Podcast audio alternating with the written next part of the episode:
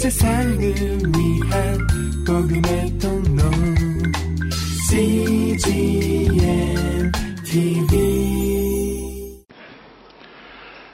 하나님 아버지 감사합니다. 오늘도 하나님의 크신 축복과 은혜 가운데 우리가 함께 거할 수 있음을 감사합니다. 하나님의 은혜가 아니고서는 우리가 하나님을 아바 아버지라고 부를 수 없으며 하나님의 섭리와 은총이 아니고는 우리가 이 자리에 나와 올 수 없음을 고백합니다. 오늘도 기록된 말씀을 통하여 하나님의 음성을 귀 기울이길 원합니다. 우리에게 말씀하시고 인도하시는 하나님의 음성을 듣게 하여 주옵소서. 예수님의 이름으로 기도하옵나이다. 아멘.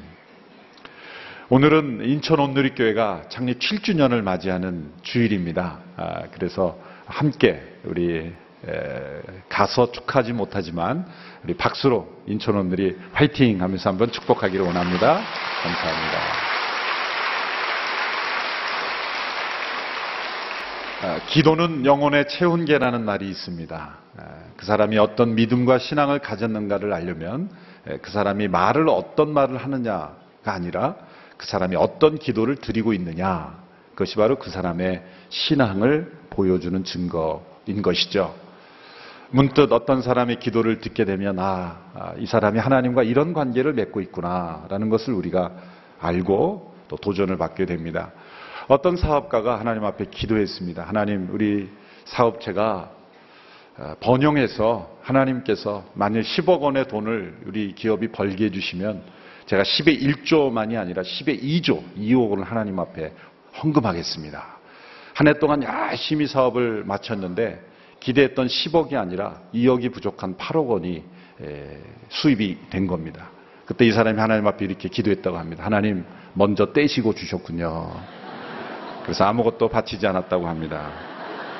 이 사람의 신앙을 잘 보여주는 그런 기도입니다. 기도를 배우는 두 가지 길이 있습니다. 하나는 기도함으로써 배우는 겁니다. 기도에 관한 많은 책을 읽고 세미나를 듣고 또 연구함으로써 배우는 게 아니라 기도는 기도함으로써만 배울 수 있다는 단순한 사실을 우리는 기억해야 합니다. 어린아이가 말을 배울 때 아무리 앉아서 강의를 많이 들었다고 해서 아이들의 말이 터지지 않습니다. 기도는, 아, 말은 말을 함으로써 배우는 것이죠. 또한 기도는 다른 사람들의 기도를 듣고 배우는 것입니다. 어린아이가 말을 배울 때 부모의 언어를 들으며 배우듯이, 반복하며 배우듯이 다른 사람들의 기도, 그 기도를 들으며 배웁니다. 그래서 우리 대표 기도를 하는 장로님들의 기도가 중요한 거죠. 그 장로님들의 기도를 들으면서 그 성도들의 기도가 형성이 되는 겁니다. 목회자들의 기도를 들으면서, 부모의 기도를 들으면서, 우리 순장님들의 기도를 들으면서 영적 리더십들의 기도를 드리면서 새로 예수를 믿게 된 사람들이 그 기도를 그대로 본받게 되는 것입니다. 어느 교회를 가보면 성도들이 기도하는 것이 다 비슷비슷합니다. 대개 보면 그 담임 목회자님의 기도를 많이 배웠어요. 우리 오늘 교회 성도님들을 보면 대개 하용조 목사님의 기도 내용이 비슷비슷합니다.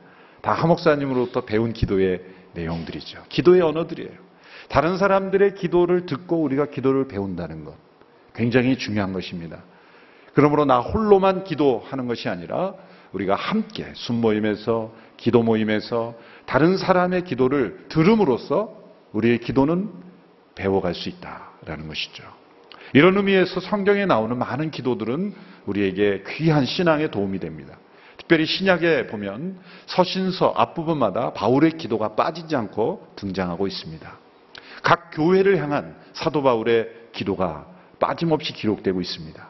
이것은 우리에게 무엇을 보여주는 것일까요? 사도 바울이 자신이 깨달은 어떤 교리적인 진리를 전달해 주기보다 또 자신이 주고 싶은 어떤 권면을 주는 것보다 먼저 그 성도들을 향해서 자신이 어떤 기도를 드리고 있는지를 먼저 기록하고 있다는 거예요. 어떤 진리의 가르침보다 어떤 권면보다도 더 중요한 것은 기도를 통한 하나님의 역사라는 것을 고백하고 있는 것입니다. 기도 없는 가르침, 기도 없는 권면은 아무런 역사를 일으키지 못한다는 거죠. 내가 아무리 좋은 말, 훌륭한 진리로 가르친다 할지라도 내가 그 영혼을 향해 하나님 앞에 기도할 때 하나님이 직접 그 영혼을 변화시켜 주시고 하나님이 직접 그 진리를 깨닫게 해 주시고 하나님께서 그 영혼을 변화시켜 주는 것이 진정한 변화다라는 것을 사도 바울은 깊이 경험하고 있는 것입니다. 놀라운 것은 이 바울의 서신서마다 나오는 기도와 그 이후에 나오는 권명과 진리를 보면 마치 그 기도를 풀어서 쓴 것과 같장하지로 바울은 그 영혼들을 위하여 기도했던 내용을 가지고 권면하고 있는 거예요. 누군가에게 하나님에 대해서 말하기 전에 그 이전에 그 영혼에 대해서 하나님께 기도하는 것 이것이 바로 영적 지도자의 가장 중요한 태도다라는 것입니다. 사도 바울은 누군가를 향한 권면 이전에 먼저 그 영혼을 하나님 앞에 올려드리고 하나님 앞에 간절히 기도하는 그런 영적 습관을 가지고 있었다는 것을 알고 있습니다. 그래서 이 바울의 기도를 통해 우리는 바울이 그 성도들을 위해서 무엇을 기도했는지를 알아야 하고 또 그것을 통해서 하나님께서 우리에게 무엇을 말씀하시는지를 알아야 하고 그리고 우리의 기도가 바울의 기도처럼 영혼을 깨우는 하나님의 마음에 합한 그런 기도로 닮아갈 수 있게 되기를 바랍니다. 사도 바울은 3절에서 14절에 이르는 긴 하나의 문장을 통해 하나님을 찬양하고 송축했습니다. 그 하나님께 대한 찬양과 송축 이후에 또 하나님께 대한 위대한 기도를 드리고 있습니다. 이 15절로 23절에 이르는 우리가 함께 읽은 이 본문도 하나의 문장으로 되었다는 걸 아시면 깜짝 놀랄 겁니다. 사도 바울은 하나님을 찬양하는 그 찬양의 고백도 한 문장으로 기록했지만 이 하나님께 드리는 이 기도의 내용도 한 문장으로 기록했습니다. 압축적이지만 깊이 있는 그런 하나님을 향한 고백이죠. 그는 하나님께 대한 어떤 간구, 기도 제목을 드리기 전에 먼저 하나님 앞에 감사를 하고 있습니다. 오늘 보면 15절, 16절의 말씀을 우리 함께 읽도록 하겠습니다. 시작. 그러므로 주 예수 안에 있는 여러분의 믿음과 모든 성도들을 향한 사랑의 소식을 나도 듣고 내가 기도할 때마다 여러분을 생각하며 여러분을 인해 감사하기를 그치지 않습니다. 그 앱에서 성도들을 인해서 감사하기를 그치지 않는다고 고백했습니다. 어떤 우리의 간구보다 먼저 하나님께 대한 찬양과 감사가 먼저 앞섰다는 거죠. 이 순서는 매우 중요합니다. 이 기도에 네 가지 중요한 요소가 있죠. 첫 번째가 하나님께 대한 찬양입니다. 그 두 번째가 하나님께 대한 죄의 고백입니다. 세 번째가 하나님께 대한 감사입니다. 네 번째가 간구인데 이 간구는 두 가지로 나눌 수 있죠. 다른 사람을 위한 간구, 중보 기도고 두 번 마지막은 나 자신을 위한 간구 이 다섯 가지로 나눌 수 있어요. 이게 네 가지인데 더 세분하면 다섯 가지. 그래서 이 다섯 손가락에 비유해서 기도를 배울 때 저는 기도를 어떻게 배웠냐면은 이 다섯 손가락에 한 손가락씩 잡아가면서 기도를 하는 거예요. 그래서 엄지 손가락을 집으면서 하나님을 찬양하는 거예요. 찬양이라는 건 하나님의 하나님 되심이에요. 나에게 무엇을 해주시고 안 해주시고가 아니라 무엇을 바라고 구하는 것이 아니라 삼일째 하나님께서 나를 구원하신 그 은혜 고난 속에서도 우리는 찬양할 수 있는 거죠. 찬양은 꼭 좋은 일이 있을 때만 찬양하는 것이 아닙니다. 나의 형편이 어찌하든지 우리는 하나님을 찬양할 수가 있는 것입니다. 하나님의 하나님 되심을 높여드리는 것. 찬양입니다. 엄지손가락을 짚고 한번 저를 따라해 보실까요? 엄지손가락을 짚고 꼭 안 올리셔도 돼요. 저는 보여드리기 위해서 올리니까 여러분은 이렇게 그, 다리 위에 이렇게 올려서서 한번 엄지손가락을 집으시고 하나님을 찬양하는 거예요. 이 시간이 많으면 기, 많을수록 길으면 길수록 영성이 깊은 거예요. 엄지손가락을 짚지 않고 다음으로 넘어가지 마십시오. 엄지손가락을 짚고 하나님을 깊이 찬양. 찬양의 고백이 끝나면 죄의 고백을 하는 거예요. 그 다음 손가락을 짚고 이제 하나님 앞에 나의 죄를 고백하는 거예요. 이 시간이 길면 길수록 우리 영혼의 깨끗하고 순결함을 의미하는 거죠. 죄의 고백이 끝나면 하나님 앞에 감사하는 거예요. 감사의 기도의 제목을 찾는 거예요. 사도 바울은 에베소 성도들을 생각할 때마다 그의 영혼 속에 믿음과 소망이 있는 것, 사랑이 그 믿음에 참된 증거가 있는 것을 보고 하나님 앞에 감사한 거예요. 우리에게 주신 모든 것을 인해 감사하는 거예요. 귀한 성도들, 공동체, 교회, 또 건강, 자녀들, 우리에게 베푸신 은혜를 하나하나 제목을 삼아서 하나님 앞에 감사하는 거예요. 그리고 나서 간구하는 겁니다. 간구할 때 누구를 먼저 기도해야 됩니까? 나 자신을 위한 것이 아니라 다른 사람을 위해서 먼저 기도하는 거예요. 중보의 기도를 먼저 드리는 거죠. 내가 알고 있는 사람들, 이 나라와 민족, 교회, 잃어버린 영혼들, 많은 그런 그 중보해야 될 기관들, 선교사님들, 그래서 중보 기도를 다 드리고 난 뒤에 새끼손가락이 누구의 기도 제목이라고요? 나의 기도 제목이에요. 근데 때로 우리는 이게 바뀌어요. 엄지손가락이 나예요. 예. 그래서 엄지손가락을 잡고 자신의 기도를 하다가 끝나버리는 경우가 많아요.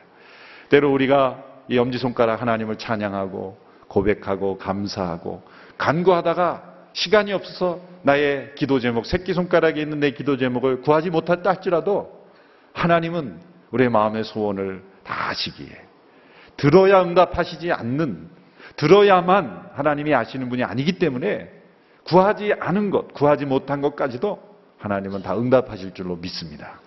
그래서 아직 기도가 훈련 안 됐다 생각하시는 분들은 예, 손가락을 짚어가면서 이렇게 하나님 앞에 예, 기도하시기를 바랍니다. 이 바울이 이 기도의 순서를 보면 너무나 기가 막힙니다. 하나님을 향한 찬양의 고백, 송축의 기도를 드리고 그 다음에 감사를 하고 있습니다. 에베소 성도들에 대한 소식을 들으니 그들이 예수 그리스도 안에 있는 참된 믿음을 가졌다는 것을 듣게 되었습니다. 그리고 성도들에 대한 사랑이 있다는 걸 듣게 되었어요. 참된 믿음은 다른 영혼을 향한 사랑으로 나타나게 마련입니다. 그리고 18절에 보면 소망이 나와요. 믿음, 소망, 사랑. 이것은 삼중주처럼 사도 바울의 서신서에 보면 언제나 함께 등장해요. 우리의 참된 신앙 상태를 증거해 주는 세 가지 중요한 시금석이죠. 믿음, 소망, 사랑. 이것이 있을 때 우리의 신앙이 자라고 있다는 거죠. 참된 믿음이 미래를 향할 때 그게 소망이라고 말해요. 참된 믿음이 다른 영혼들을 향할 때 그것을 사랑이라고 말합니다. 참된 사랑은 또 믿음을 만들어내고 또 소망은 믿음을 만들어내고 이 믿음, 소망, 사랑이 서로 사이클처럼 서로가 서로를 만들어내게 되는 것이죠. 이 소식을 듣고 확인하고 사도 바울이 하나님 앞에 감사하고 있는 것입니다. 그리고 이렇게 하나님 앞에 간구하며 중보하기 시작합니다. 17절의 말씀을 함께 읽겠습니다. 시작. 우리 주 예수 그리스도의 하나님 영광의 아버지께서 여러분에게 지혜와 계시의 영을 주셔서 하나님을 알게 하시기를 기도합니다. 에베소 성도를 향한 기도 제목의 요약입니다. 바로 17절의 말씀이죠. 주 예수 그리스도의 하나님 영광의 아버지께서 지혜와 계시의 영을 부어 주셔서 하나님을 알게 하시기를 간구하고 있습니다. 이 기도도 보면 삼위일체적이죠. 주 예수 그리스도의 하나님, 영광의 아버지, 그리고 지혜와 계시의 영, 성령님을 의미합니다. 우리가 기도할 수 있는 것은 성부 하나님의 은혜로 그리고 예수 그리스도 안에서 성령님을 통해 우리의 기도가 시작이 되었죠. 그럼 우리가 하나님 앞에 기도하며 나가는 것은 예수 그리스도 안에서 성령님을 통해서 성부 하나님께 나아가는 것이기에 우리는 이 기도도 삼위일체 하나님과 함께 하는 것이 바로 기도입니다. 사도 바울이 기도할 때마다 하나님을 부를 때 어떤 호칭으로 하나님을 불렀는지를 유심 히 볼 필요가 있습니다. 뭐라고 하나님을 부릅니까? 주 예수 그리스도의 하나님, 영광의 아버지입니다. 이것은 단지 다양하게 하나님을 부르기 위해서 여러 가지 이름 중에서 골고루 돌아가면서 쓰는 게 아닙니다. 사도 바울이 체험한 하나님, 사도 바울이 만난 하나님, 그가 경험한 하나님을 표현하고 있는 거죠. 어떤 분들이 기도할 때 하나님을 어떻게 부르냐가 그분이 경험한 하나님을 보여주는 거예요. 때로 사도 바울은 소망의 하나님이라고 부르기도 했습니다. 그런데 이 본문에서는 주 예수 그리스도의 하나님 이라고 부릅니다. 그것은 예수 그리스도를 떠나서는 생각할 수 없는 하나님. 예수 그리스도를 통해서만 깨달을 수 있는 하나님. 예수 그리스도 안에서 모든 신령한 복을 우리에게 주신 하나님. 예수 그리스도를 통해 우리를 구원하신 하나님. 그 하나님을 사도 바울은 기억하며 고백하고 있는 것이죠. 그 하나님은 영광의 아버지입니다. 스스로 영광이 되실 뿐만 아니라 영광을 나타내시며 또한 예수 그리스도를 영광스럽게 하셨으며 우리 또한 영광스럽게 하시는 분. 영광의 아버지라는 건 영광의 근원이시며 그와 함께 그분께 나오는 모든 사람들을 다 영광스럽게 하시는 분이다. 영광의 아버지다. 그렇게 고백하신 것입니다. 하나님이 우리 아버지시라면 우리도 또한 영광스러운 자녀인 것을 믿습니다. 예수님께서 요한복음 17장 기도하실 때 이렇게 기도하셨죠.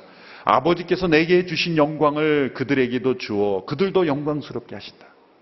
우리를 위해서 기도하실 때 그렇게 기도하셨습니다. 예수님이 영광스럽게 되셨듯이 우리도 그리스도 안에서 영광스럽게 된다는 거예요. 주 예수 그리스도의 하나님 그리고 영광의 아버지께 기도하고 있습니다. 그 기도의 제목은 뭡니까? 지혜와 계시의 영을 주셔서 하나님을 알게 되기를 원했습니다. 자, 에베소 성도들이 하나님을 모르고 있습니까? 아닙니다. 그들은 예수님의 관한 복음을 들었고 믿었고 성령의 인치심, 성령의 세례를 받은 사람들입니다. 하나님을 이미 알고 있는 것입니다. 그러나 거기에 머무르고 있지 않습니다. 그들이 성령의 인침을 받고 확신을 하고 있었지만 그 확신에 단지 머무르는 것이 아니라 더 깊은 영적 성장에 최고봉에 오르기를 원하고 있는 거예요. 지금 사도 바울이 로마 감옥에 갇혀 있을 때의 그의 영혼은 우리가 상상하기 어려운 깊은 영적 그 산맥의 정상에 올라 있는 거예요. 여러분 산 중턱에서 바라보는 것과 산의 정상에서 바라보는 것과 시각이 다르죠. 안목이 다른 거예요. 산등성에선 보이지 않던 바다가 산 봉우리 올라가면 보이는 겁니다. 여러분 우리는 마치 우리 영적 성장은 등산하는 것 같이 산봉우리에 오르는 겁니다. 사도 바울은 예배소 성도들이 자신이 올라 있는 그 산봉우리에 올라서 자신이 바라보고 있는 그런 영적 시야를 함께 볼 수 있게 되기를 기도하고 있는 것입니다. 그게 뭡니까? 하나님을 아는 것입니다. 정보로서 인포메이션으로 하는 게 아니라 체험으로 하나님을 깊이 하는 거예요. 하나님이 우리에게 주신 확신보다 더 중요한 하나님 그분을 아는 거예요. 그게 더 강한 확신이요 능력이 되기 때문이죠. 우리의 기도가 깊어질수록 하나님께 무엇인가를 달라는 기도보다는 하나님 그분을 더 깊이 알기를 원하는 기도가 더 많아지는 겁니다.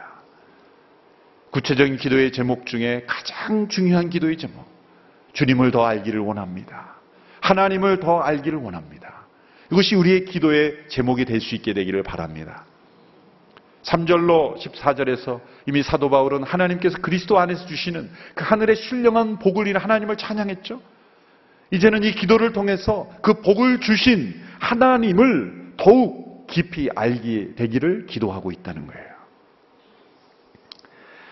찬양 가운데 이런 찬양이 있습니다. 내 생에 가장 귀한 것 주 알미라. 내 생에 가장 귀한 것 주 알미라. 이 찬양을 한번 불러보기를 원합니다. 뭐 아시는 분 있으면 같이 한번 어, 불러주시면 좋겠습니다. 내 생에 가장 귀한 것 주 알미라. 내 생에 가장 귀한 것 주 알미라 내 생에 가장 귀한 것 주 알미라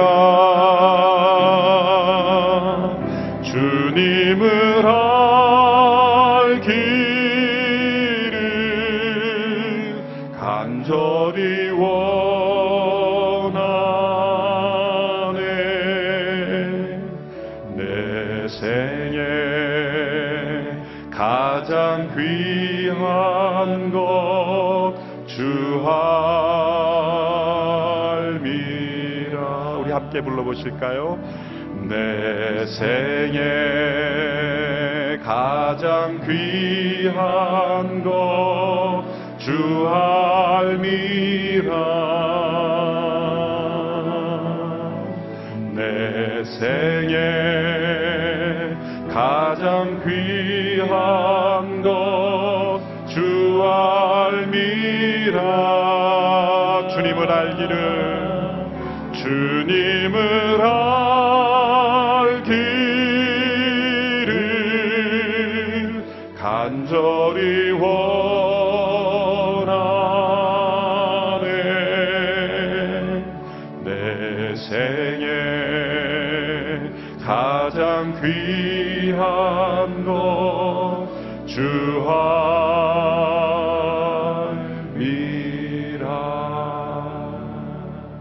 우리의 생에 가장 귀한 소원 하나님을 더 깊이 알게 되기를 원합니다. 그러나 이 하나님을 알게 되는 것은 성령 하나님의 조명하심, 성령 하나님께서 빛을 비추어 주셔야 합니다.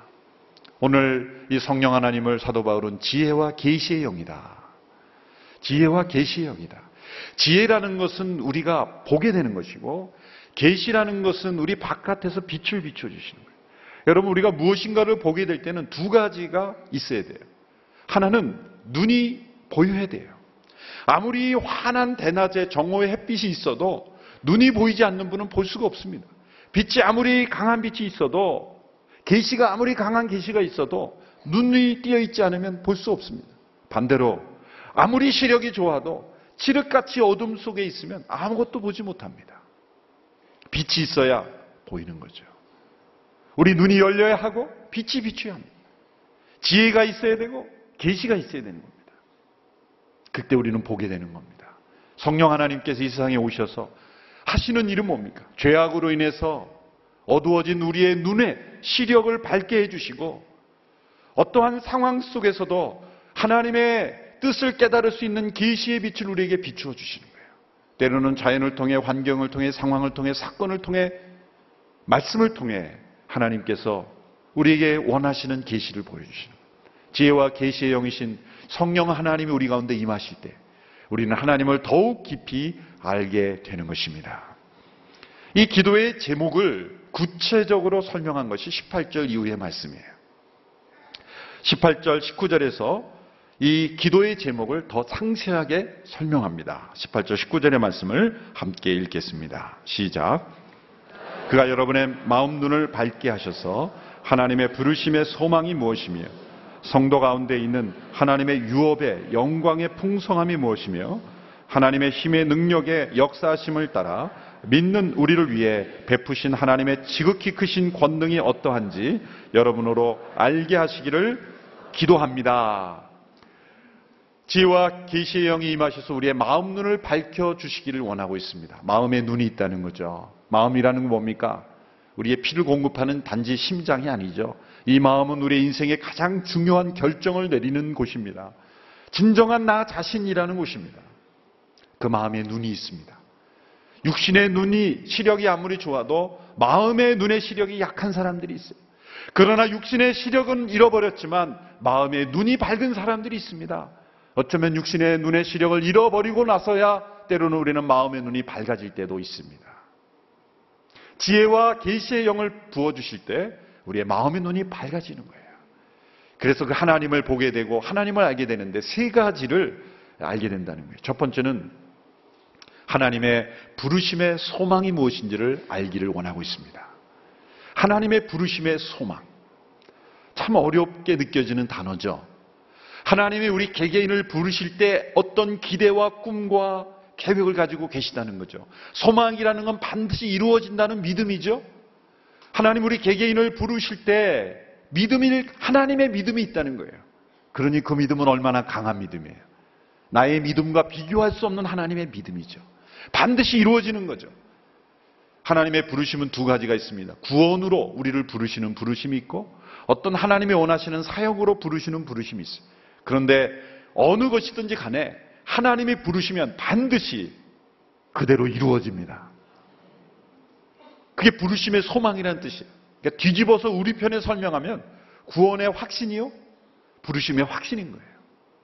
그런데 구원의 확신이라고 설명하면 될 것을 왜 하나님의 부르심의 소망이라고 설명했을까요? 우리가 받은 구원의 확신은 때로 성령의 인치심을 받은 사람도 확신이 무너질 때가 있기 때문이에요. 흔들릴 때가 있기 때문이에요. 고난을 당할 때 과연 하나님이 나를 사랑하시는가? 성령의 인침을 받은 사람도 고난 속에서 방황할 때가 있는 거죠. 우리의 믿음은, 우리의 확신은 그렇게 연약한 겁니다. 우리가 하나님의 진정 구원을 받았다는 것, 우리가 하나님의 진정 역사 가운데 쓰임 받는다는 것은 내 체험이나 나의 믿음에 근거한 것이 아니라 하나님의 부르심의 소망에 근거할 때 더 확실해지는 것입니다. 하나님 편으로 설명한 거예요. 내가 받은 구원의 확신보다 더 중요한 확신 근거는 하나님이 우리를 부르실 때 하나님의 믿음, 하나님의 소망이 있다는 거예요. 그것을 알게 될 때 나의 확신은 때로 흔들려도 하나님의 확신은 흔들리지 않다는 걸 깨닫게 되는 거예요. 그걸 깨달을 때 우리는 정말 흔들리지 않게 되는 거예요. 때로는 성령 인침을 경험한 사람도 죄에 빠지고 흔들릴 때가 있다는 거예요. 그러나 우리가 결코 흔들리지 않는 삶을 살 수 있는 것, 하나님의 부르심의 소망은 반드시 그대로 이루어진다는 것을 알게 될 때 우리는 다시 확신을 얻게 되는 거예요. 우리의 구원의 확신보다 더 강한 확신. 그것은 하나님의 부르심의 소망입니다. 빌립보서 1장 6절에 사도 바울이 이렇게 고백했죠. 너희 속에 착한 일을 시작하신 이가 그리스도 예수의 날까지 이루실 줄을 확신합니다. 우리 속에 착한 일은 뭡니까?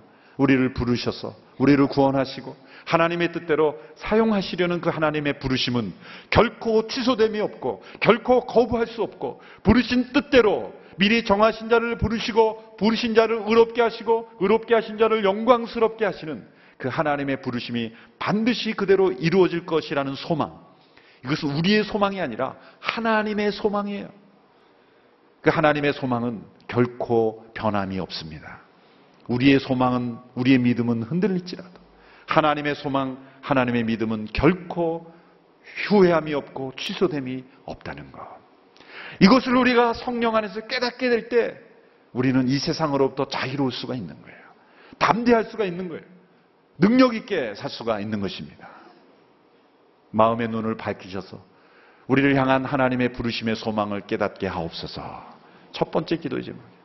우리 일평생의 기도의 제목. 두 번째 기도 제목은 하나님의 유업의 그 영광의 풍성함이 어떤지를 깨닫게 되기를 원했습니다. 이 단어가 좀 복잡하죠. 하나님의 유업의 영광의 풍성함. 왜 이렇게 단어를 복잡하게 썼을까? 매우 강조하기 위한 거예요. 그냥 영광도 아니고 그 영광이 풍성한 거예요. 그냥 유업도 아니고 영광스러운 유업이에요. 어떤 자녀가 부모님이 그 자녀에게 물려주고 싶은 유업이 있을 거예요. 그렇죠? 뭐 유산일 수도 있고 어떤 기업일 수도 있고 어떤 유산일 수도 있습니다. 근데 자녀에게 그 유업을 그 엄청난 유업을 물려시켜줄 다 준비를 하고 있는데 자녀가 그걸 알지를 못해요. 그 부모가 물려줄 유업이 얼마나 위대하고 영광스러운지를 아는 자녀는 철이 든 자녀입니다. 근데 자녀가 그걸 몰라요. 내가 너를 위해서 준비하고 있는 유업이 이렇게 엄청난 것인데 그걸 감당할 수 있는 준비가 안 된 자녀를 보면 부모가 얼마나 안타깝습니까? 하나님이 우리를 볼 때 그런 마음이에요. 하나님이 그리스도 안에서 우리에게 예비하신 유업이 얼마나 크고 영광스럽게 풍성한데 우리는 그걸 깨닫지를 못해요. 바라보지를 못해요. 그러니 우리가 이 세상의 유업에 휘둘리는 거예요. 이 세상에 정함이 없는 재물에 휘둘리는 거예요. 이 세상의 유혹에 빠지는 거예요. 우리가 하나님의 자녀로서 당당하게 승리하며 살 수 있는 것은 그리스도 안에서 하나님께서 우리에게 예비하신 유업이 얼마나 영광스럽고 얼마나 풍성한지를 깨닫게 될 때 우리가 이 세상에 속한 것에 쓰러지지 않을 수 있다는 거죠. 우리의 마음의 눈을 밝히셔서 하나님이 우리를 위하여 예비하신 것을 깨닫게 하옵소서. 고린도전서 2장 9절에 보면 이런 말씀이 있습니다. 기록된 바 하나님이 자기를 사랑하는 자를 위하여 예비하신 모든 것은 눈으로 보지 못하고 귀로 듣지 못하고 사람의 마음으로 생각하지도 못하였다 함과 같으니라. 우리의 눈으로 귀로 듣고 보지 못한 하늘의 놀라운 유업이 우리에게 예비되어 있음을 날마다 바라볼 수 있게 되기를 축원합니다. 세 번째 기도의 제목이 가장 중요합니다. 오늘 본문의 초점이 바로 여기에 있습니다. 그것은 우리의 마음 눈을 밝혀 주셔서 믿는 우리들에게 베푸신 하나님의 능력이 얼마나 지극히 크신가를 깨닫기를 기도하고 있습니다. 3절에서 44절까지에서 하나님의 뜻과 계획에 초점을 두어서 하나님을 찬양했어요. 그런데 이 기도의 초점은 뭐냐면 하나님의 능력이에요. 믿는 우리들에게 베푸신 하나님의 능력이 얼마나 크고 놀라운지를 알게 되기를 기도하고 있다는 거예요. 그냥 단순히 하나님의 능력이라고 하면 될 것을 사도 바울은 강조하기 위해서 두 번씩이나 반복적으로 강조하고 있어요. 뭐라고 설명합니까? 하나님의 힘의 그 능력의 역사십니다. 하나님의 힘의 능력의 역사십니다. 우리말로 참 번역하기도 힘들죠. 왜 그냥 능력이라고 하지 않고 힘의 능력의 역사십니다 그랬습니까? 그 강력한 힘이라는 걸 강조하는 거예요. 또 뒷부분에서도 믿는 우리에게 베푸신 능력이 지극히 크신 능력이다. 지극히 크신 능력이다. 그 하나님의 능력을 강조하기 위해서 두 번씩이나 반복해서 강조하고 있는 거예요. 얼마나 크신 능력입니까? 그 능력은 누구에게 베푸신다고요? 믿는 우리에게 베풀어 주시는 능력이에요. 여러분, 우리 하나님의 능력을 생각할 때 천지를 창조하신 능력이 있죠. 천지를 창조하신 능력이요. 그런데 아더 핑크라는 청교도 목사님은 하나님이 천지를 창조하신 능력보다 더 큰 능력은 죄인을 구원하시는 능력이라 그랬어요. 왜 그런지 아십니까? 하나님이 천지 만물을 창조하실 때는요. 그냥 없는 것을 있게 하시는데 그냥 존재하게 하시는 거예요. 빛이 있으라 그러면 빛이 있었어요. 그리고 생물이 있으라 그러면 생물이 있게 된 거예요. 거기에는 어떤 반대나 저항이나 반대 세력이 없는 거예요. 그런데 죄인을 구원하시는 때는 이 죄인은요, 반항이 있어요. 반대가 있어요. 거부가 있어요. 빛이 있으라 그러면 빛이 있는데 너희는 돌아오라 그래도 안 돌아와요. 반대 세력이 있는 걸 돌이키는 게 쉽습니까? 아무것도 없는 데서 있게 하는 게 쉽습니까? 하나님 표현해 볼 때는 하나님의 능력에 있어서는 천지를 창조하신 능력보다 더 큰 능력이 죄인을 돌아오게 하시는 능력이에요. 거부감이 있고 교만이 있고 죄 가운데 있는 영혼을 돌아오게 하시는 거예요. 아돈 핑크 목사님의 그 통찰력이 얼마나 예리한지 몰라요. 반대하는 자를 돌아오게 했습니다. 또 죽은 자를 다시 살리는 것보다 더 큰 능력이 죄인을 돌아오게 하시는 능력이라는 거예요. 예, 초대교회 교부 시대 크리스토톰이라는 분이 그런 말을 했더라고요. 왜 그럽니까? 예수님이 나사로야 나오라 그랬을 때 나사로는 거부하지 않았어요. 그냥 나왔어요. 심지어 베드로도 다비다야 사도행전으로 다비다야 일어나라 할때 일어났어요. 죽어 있는 사람도 육체의 생명이 죽어 있는 사람도 살리실 때는 그 명령대로 따르는데 아무개야 예수 믿어라 그러면 내가 왜 믿어 그런다고요. 거부가 있어요. 거부 반항이 있어요. 그 반항심이 있는 거부감이 있는 영혼들을 스스로의 의지로 나 혼자 살 수 있다고 생각하는 영혼들을 돌이키게 하시고 믿게 하시는 능력. 이것이 하나님의 지극히 크신 능력이라는 거예요. 우리의 믿음은 내가 잘나서 믿은 것이 아니라 지극히 크신 하나님의 능력이 내 가운데 임했기 때문에 우리가 믿게 된 줄로 아셔야 되는 거예요. 믿는 우리에게 베푸신 능력이 얼마나 크신 능력인가. 그 능력의 표준을 설명하기 위해서 20절 이하에서 예수 그리스도의 죽으심과 부활과 승천과 재림을 설명하고 있어요. 믿는 우리에게 베푸신 능력이 얼마나 크신 능력의 표준이 뭐냐면 예수 그리스도가 죽은 자 가운데서 다시 살아나실 때 행하셨던 하나님의 능력이라는 거죠. 20절에서 22절의 말씀을 우리 같이 읽겠습니다. 시작. 하나님께서는 그리스도 안에서 그 권능을 행하셔서 그리스도를 죽은 사람들 가운데서 살리셨고 하늘에 있는 그분 오른편에 앉히셔서 모든 권력과 권세와 권능과 주권과 이 세대뿐 아니라 오는 세대에서 일컫는 모든 이름들보다 뛰어나게 하셨습니다. 그리고 하나님께서는 만물을 그리스도의 발 아래 복종하게 하시고 그리스도를 만물 위에 교회의 머리로 삼으셨습니다. 자, 20절에 보면 하나님께서는 그리스도 안에서 그 권능을 행하셔서 그 권능이라는 게 뭡니까? 믿는 우리들에게 베푸신 하나님의 능력을 그 능력의 표준이 그 대표적인 예가 동일한 권능이 바로 그리스도 안에서 행하셨다. 죽은 자 가운데서 다시 살리신 거예요. 그런데 제가 앞서 죽은 자를 살리신 능력보다 죄인을 구원하신 능력이 더 크다 그랬죠. 예수님 가운데 역사하신 능력은 단지 죽은 영혼을 소생하게 하는 차원이 아니에요. 예수님은 장사된 지 사흘 만에 죽은 자 가운데 살아나셨을 때 그 사흘 동안 예수님은 무엇을 체험하셨어요? 지옥을 체험하신 거예요. 모든 하나님의 진노를 받아 들어갈 그 영혼들이 들어갈 지옥을 체험하신 거예요. 그 지옥의 권세, 사단의 권세 가운데 처해 계신 가운데 건지신 능력이에요. 단지 죽은 영혼이 다시 잠깐 있다 살아나는 그런 차원이 아닌 것입니다. 우리는 완전히 무덤 속에 죽어 있던 영혼이었어. 우리의 영혼을 다시 살리신 하나님의 능력은 그리스도가 죽은 자 가운데 다시 살아나신 능력과 동일한 그러나 거기서 그치잖아요. 예수님이 부활하신 거에 그치지 않고 승천하셨어요. 하늘의 보호자의 우편에 앉아 계신 거예요. 그리고 거기서 그치는 것이 아니라 모든 이름 위에 뛰어난 이름이 되셨어요.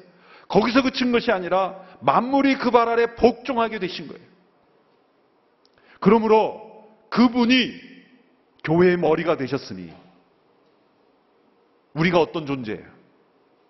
우리가 교회라면 예수 그리스도를 믿음으로 십자가에서 예수님과 함께 죽고 함께 부활할 뿐만 아니라 우리는 예수님과 함께 하늘에 앉힌 바 되었고 함께 만물을 통치하는 권세가 우리에게 약속되어 있다는 거예요. 이게 하나님의 부르심의 소망이에요. 이것이 하나님의 우리에게 유업해 주시는 풍성함이에요. 우리에게 베푸신 능력의 지극히 크신 능력입니다. 우리의 수준은 보통 수준이 아닙니다. 영광스러운 수준이에요. 그걸 알게 되기를 원한다는 거예요. 우리의 수준을 제대로 알기를 원한다는 거예요. 하나님은 알면 알수록 우리가 얼마나 존귀한 자인지, 얼마나 영광스러운 존재인지, 우리에게 예비된 것이 얼마나 놀라운 것인지를 깨닫게 된다는 거죠. 다시 한번 사도 바울은 강조합니다. 23절에서 이렇게 고백합니다. 같이 읽어볼까요? 시작. 교회는 그리스도의 몸이요. 만물 안에서 만물을 충만케 하시는 분의 충만입니다. 정말 해석하기 어렵죠? 아무리 많은 주석을 읽어봐도 통쾌하게 해석한 신학자는 한 분도 없습니다. 신비스러운 말이에요. 만물을 통치하시는 분, 그 만물을 충만하게 하시는 오직 한 분 예수 그리스도. 그러므로 이 만물을 누가 충만하게 할 수 있습니까? 예수 그리스도의 몸인 교회만이 이 만물을 충만하게 할 수가 있는 겁니다. 만물을 제대로 통치할 수 있는 겁니다. 이것이 바로 우리에게 베풀어 주신 하나님의 지극히 크신 능력입니다. 이 하나님의 놀라운 부르심의 소망. 이 하나님께서 우리에게 예배하신 유업의 영광의 풍성함, 그리고 우리에게 베푸신 그 하나님의 지극히 크신 능력을 우리가 날마다 알아가게 될 때, 우리는 다른 삶을 살 수가 있게 됩니다. 세상에 있지만 세상에 속하지 않은 인생을 살게 되는 것입니다. 세상을 이기며 살아갈 수 있게 되는 것입니다. 하나님을 아는 이 축복, 하나님을 알게 되는 이 영광, 하나님을 알게 될 때 주시는 이 능력, 하나님을 더 깊이 알기를 원합니다.